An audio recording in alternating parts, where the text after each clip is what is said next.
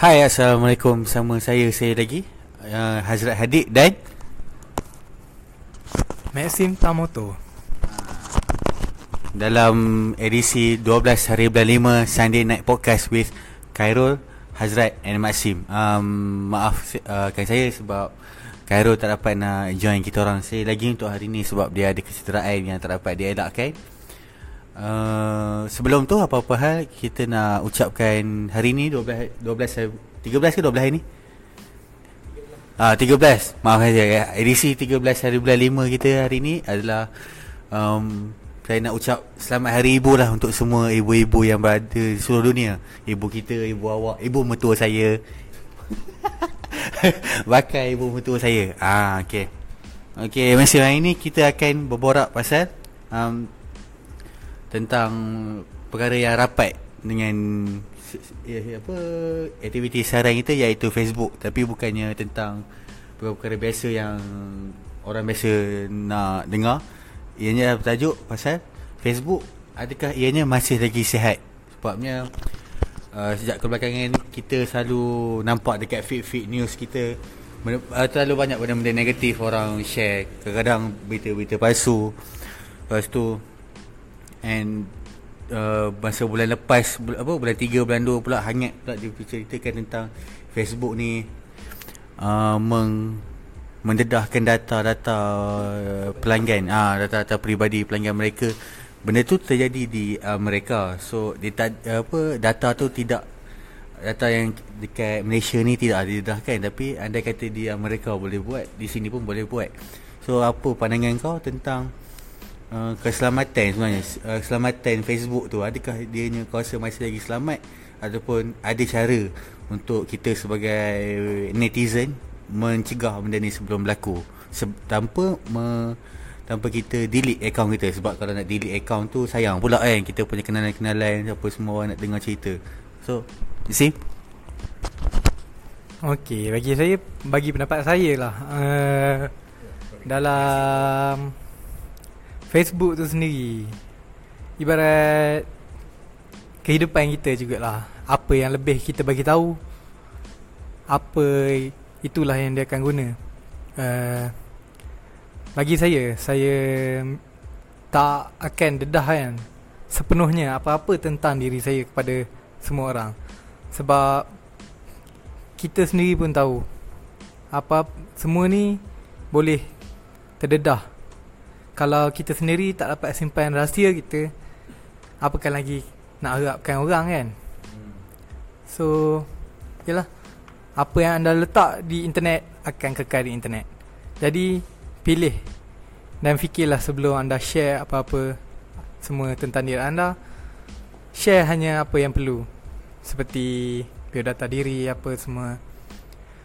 Bagi saya kes kecurian data peribadi di US mungkin boleh jadi sesuatu yang teruk sebab bagi uh, kita sendiri boleh lihat uh, transaksi semua online data-data peribadi di uh, seperti akaun bank dan akaun yang sulit jika kita link atau sambungkan bersama dengan Facebook apa semua ia akan jadi lebih sesuatu yang lebih lah, dia mudah ah mudah diceroboh. So berfikir bagi saya anda perlu berfikir dulu sebelum share atau letak data maklumat anda di internet. Okey, uh, sama lah macam aku pun kalau dekat uh, uh, biodata peribadi kita dekat Facebook tu utamanya aku pun takkan dedahkan uh, maklumat-maklumat yang terlalu peribadi. Even macam hari jadi pun aku tak dedahkan. Uh, apatah lagi nombor-nombor phone, nombor IC atau apa semua tak. Uh, kau kemana? Uh, kalau kau Sim. Uh, Okay Sim. Um, Oh boleh tak Kau boleh tak cerita sikit Macam mana uh, Dekat setting tu? Kalau kau ingat Apa semua Untuk kita Off Mana bahagian mana yang kita nak off kan? Uh, biasanya uh, terletak pada butang setting dan ke arah butang tambahan privacy. So kita boleh lihat balik, kaji balik apa yang kita share, apa yang kita tak share. Jika rasa benda tu tak nak kita share kepada semua orang, tak nak ditunjukkan, kita boleh padamkan balik. Uh, seperti contoh uh, Hazrat uh, contohkan diri dia tadi uh, tarikh hari jadi atau uh, birthday dia pun tak share. Itu atas pilihan masing-masing. Ya. Yeah. Uh, saya saya share uh, sebab ya saya tak kisah tentang tu untuk orang tahu dan seperti alamat mana saya tinggal, gambar-gambar saya dulu saya share sebab ya bagi saya itu semua memori dan untuk kenangan kita bersama lagipun sahabat-sahabat saya di Facebook adalah antara sahabat-sahabat rapat. Bukan uh, seperti kawan yang tidak dikenali. Kawan. Facebook sekarang uh, Ya, yeah, kalau anda rasa tak selamat boleh kaji semula bahagian tetapan atau setting privacy anda di Facebook. Okay, uh, kita dah sentuh pasal tentang data di Facebook sama ada kita kita rasa kita selamat ataupun tidak itu kita boleh tengok balik kat setting tu. Uh, kita boleh update nak bagi ke nak tambah apa semua. And satu lagi uh, uh, uh, sekarang ramai. Uh, sekarang ramai uh, orang dia bila uh, biasalah kan meniaga online ni apa semua. Itu kita uh, memang nampak banyak terutama kawan-kawan kita apa semua. Apa pendapat kau kalau dekat situ dia meniaga kat Facebook dia juga lah adalah akaun peribadi dia macam uh, macam aku aku agak annoyed dengan benda tu sebabnya kita tak nak tengok iklan-iklan ni iklan-iklan perniagaan ni di dalam akaun peribadi sebab kita nak tengok nak tahu apa yang dia tahu je. Ha. So apa kau rasa yang patut dia orang ni uh, ambil langkah contohnya nak mengasingkan benda-benda macam ni supaya kita tak apa tak menyampah tengok dia punya uh, feed ataupun dia punya profile. Kalau mungkin mungkin ada orang yang akan bersetuju untuk gabungkan sahaja akaun peribadi dia dengan apa yang dia buat. Sebab kadang-kadang orang yang dah follow dia sudah sedia ramai. Kalau dia buat kalau dia post something apa ataupun dia jual dia jual satu benda maklumat itu akan sampai pada banyak orang. Itu adalah satu satu daripada sebab dia orang untuk buat ni. Tapi kalau macam bagi kita yang nak uh, nak benda tu asing. So kau apa pandangan kau? Uh, bagi saya itu bergantung kepada betapa kerapnya dia post pasal perniagaan dia. Ha, macam saya sendiri kadang-kadang menggunakan IG personal saya untuk menjual beberapa barang tapi tidak sekerap sehari sekali mungkin dalam sebulan sekali saja. Uh, mereka yang kerap untuk mempromosikan barang saya cadangkan agar mereka membuka page dan uh, wawarkan kepada kawan-kawan yang sedia ada yang ramai itu untuk follow uh, bagi saya kalau personal uh, account personal yang menjual barang ni kalau hari-hari nampak kan kita naik semak. Ha naik semak juga kan? Uh, yalah uh, kita mau lihat dia orang punya timeline tu macam apa progress hidup dia orang sihat ke? Uh, apa sakit ke? Apa yang terjadi dengan hidup dia orang bukan nak lihat iklan-iklan kan? Atau apa-apa yang pelik. Macam sekarang banyak juga benda-benda yang kita tengok macam ah benda lah dia orang share ni. Hmm. so ah bagi saya tu atas pilihan rakan-rakan anda untuk share apa yang perlu apa yang tidak perlu di akaun personal ni Okay uh, so, so Macam tu pula. Um, Dan uh, Tadi kau ada sebut Pasal benda yang share yang dia, uh, dia, Kita bila kita tengok Ada benda yang di share tu Di kongsi Ada benda yang betul. Ada ada benda yang kita patut tahu. Oh, uh, bila orang tu share mak- Maksudnya benda tu berguna. Oh selama kita tak tahu benda tu Rupanya benda tu ada berguna uh, Kadang teknologi baru ke ada semua. Tapi ada satu tahap ni Yang share benda yang terlalu bodoh. Dekat tahap terlalu bodoh sampai benda tu benda tu yang patutnya kita uh, abaikan tapi benda tu lah yang paling banyak sekali um, keluar dekat feed kita kadang-kadang tu sampai uh, tiga, empat, lima orang share benda yang sama yang kita terpaksa scroll ke bawah untuk cari benda yang betul-betul kita nak sahaja so apa apa pula pandangan kau tentang orang yang terlalu banyak share benda-benda yang yang tak manfaat ni. Ya, yeah, itu lumrah lumrah kita melihat benda-benda yang kelakar, hmm. benda-benda yang bodoh dan kita macam suka tengok benda tu. So kita share, kita share. Uh, sampai dia menjadi satu yang tular viral. Uh, sesuatu yang viral ni orang anggap dia popular. So dia anggap menjadi kesukaan sebab orang share share berjuta-juta beribu-ribu. Uh, sampaikan benda-benda yang bodoh atau orang buat orang yang buat benda-benda perkara yang tidak sepatutnya dilakukan menjadi popular dan mereka ni sampai boleh jadi uh, ah terkenal, terkenal boleh sebab boleh dianggap selebriti juga lah. So itu antara perkara buruk yang berlaku jika share. Tapi banyak juga perkara yang bagus seperti berita-berita luar negara atau berita di dalam negara kita sendiri yang kita tak tahu dan kita cepat untuk dapat tahu. Seperti dulu kisah MH370. Sangat cepat Sangat cepat kita tahu Dan Sangat Banyak berita yang dikeluarkan Banyak Berita Termasuklah berita palsu Apa semua Dan Konspirasi hmm. ah, Benda itu yang Yalah sam- lagi baca air gitu. ah, Tapi apa yang Sendiri Kita punya Langkah sendirilah uh, Kita boleh Nilai lah Berita tu bagus perlu atau tak untuk kita ambil uh, itibar atau ambil tahu atau di-sharekan juga kepada rakan-rakan yang lain supaya benda-benda ni tak jadi suatu yang merosakkan uh, environment Facebook tu sendiri. Macam kalau kita buka terlalu banyak benda-benda yang tak patut keluar kita pun dah macam macam sendi- saya sendirilah. Saya dah tak buka Facebook sebenarnya. Saya kecewa Dengan rakan-rakan saya Yang suka share benda-benda pelik ini.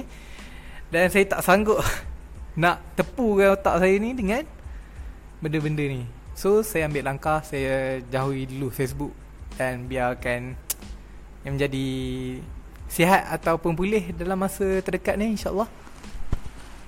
Okay uh, it, it, Apa uh, Itu kan macam yang dah viral maksudnya video-video kadang post-post apa semua. Ada juga yang lagi ini adalah dia punya level ni lagi itulah. Yang kadang sampai buka aib orang ni ini yang yang aku tak suka juga pasal apa suasana Facebook sekarang boleh buka aib bila post uh, apa jadi sini sini tanpa uh, apa tanpa merujuk pada orang yang betul tanpa uh, pergi kepada orang yang betul. Ni kan tiba-tiba uh, nak aib ke orang terus digunakan uh, platform Facebook ni untuk mendapatkan perhatian apa semua. Uh, sampaikan benda, benda tu uh, boleh jadi kadang-kadang jadi fitnah. Itu yang kita paling aku paling tak nak sekali. Bila jadi fitnah tempat tu dah tak sihat. Facebook uh, kawasan untuk apa untuk Facebook tu sendiri kadang tak sihat. So uh, benda ni sangat-sangat buang masa kita kadang-kadang uh, kena tengok uh, post tu lepas tu tengok komen orang apa semua tantang kadang tu kadang tahap melarat and harap sangat pengguna-pengguna Facebook lepas ni lebih uh, lebih berhemah bila bila guna. Kita mahukan Facebook yang lama yang dulu. Bukan Facebook yang slow apa semua tak. Uh, tapi kita mahukan pengguna Facebook yang lama yang dulu lebih harmoni yang memang betul-betul kita nak cari kita nak masuk Facebook tu untuk social media cari jumpa jumpa orang, borak dengan orang. Dan menyebarkan berita-berita yang betul, berita-berita yang boleh di berita yang boleh diguna pakai untuk masa depan kita. Boleh di boleh ditahu asal usul dia. So pengguna Facebook aku seru lah pengguna-pengguna Facebook tak kisahlah kat mana-mana pun kalau nak silalah lebihlah berhemah dalam menggunakan Facebook. Sebab takkan kita nak menjadikan Facebook ni tempat yang lama-lama tak sihat lama-lama orang just untuk cari perhatian. Tempat-tempat untuk orang mencuri data macam kita kat awal tadi. Sila apa uh, berhati-hati dalam menggunakan social media terutama sekali Facebook. Okey um eh ada lagi apa-apa yang cakap Kamal? Ada lagi apa-apa yang cakap Messi? Ha.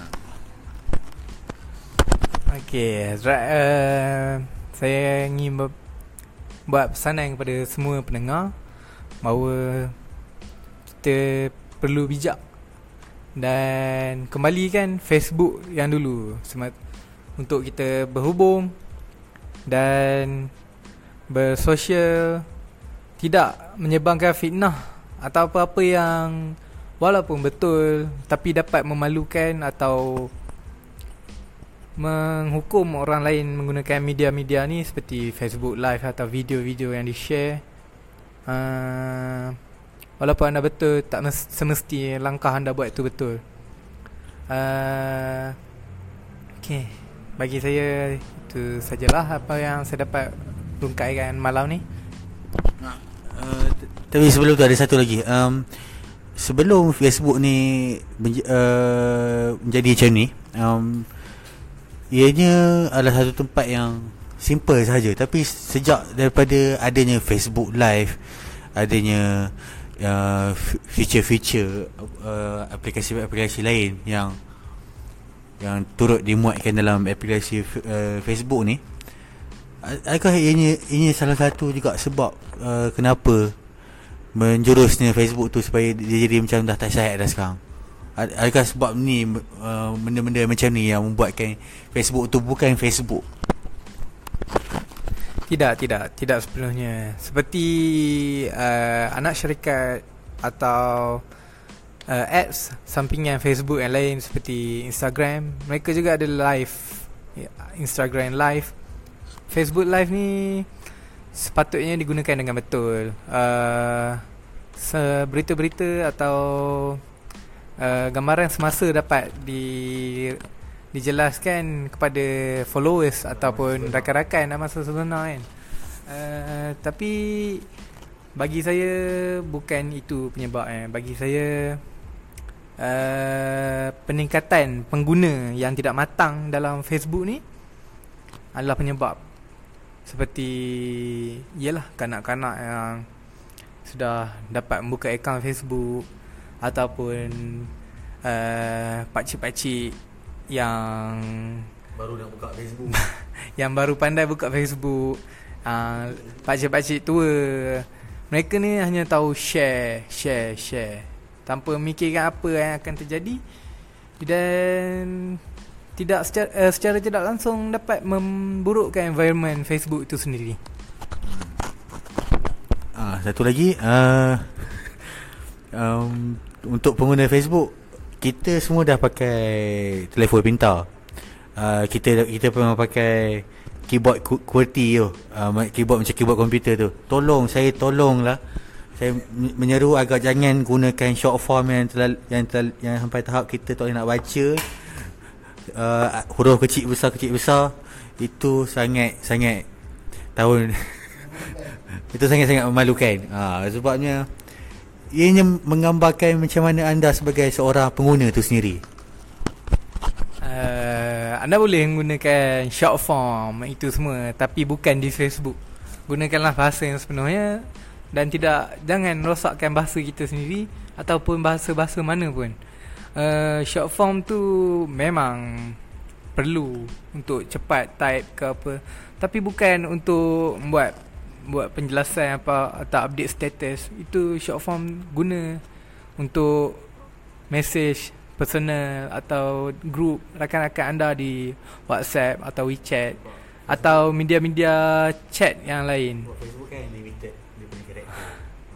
Ah, Walaupun ah Facebook kata Hazrat, Facebook adalah unlimited untuk type. So gunakanlah ruang-ruang tu untuk type. Ah tak perlu terburu-buru buat short form apa semua. Ha, tu.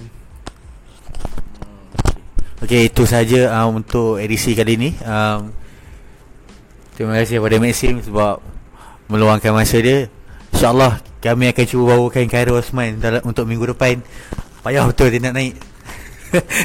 Okey, um, uh, jangan lupa untuk saksikan, untuk dengar uh, Sunday Night Podcast Hazrat Khairul uh, Sunday Night Podcast with Hazrat Khairul and Maxim di um, Facebook, uh, uh, Spotify dan Twitter.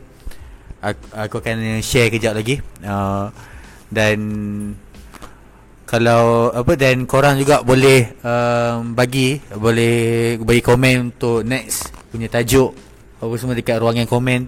Bila aku dah share nanti uh, sangat hargainya dan insyaallah kita akan jumpa minggu depan. Assalamualaikum dan jumpa lagi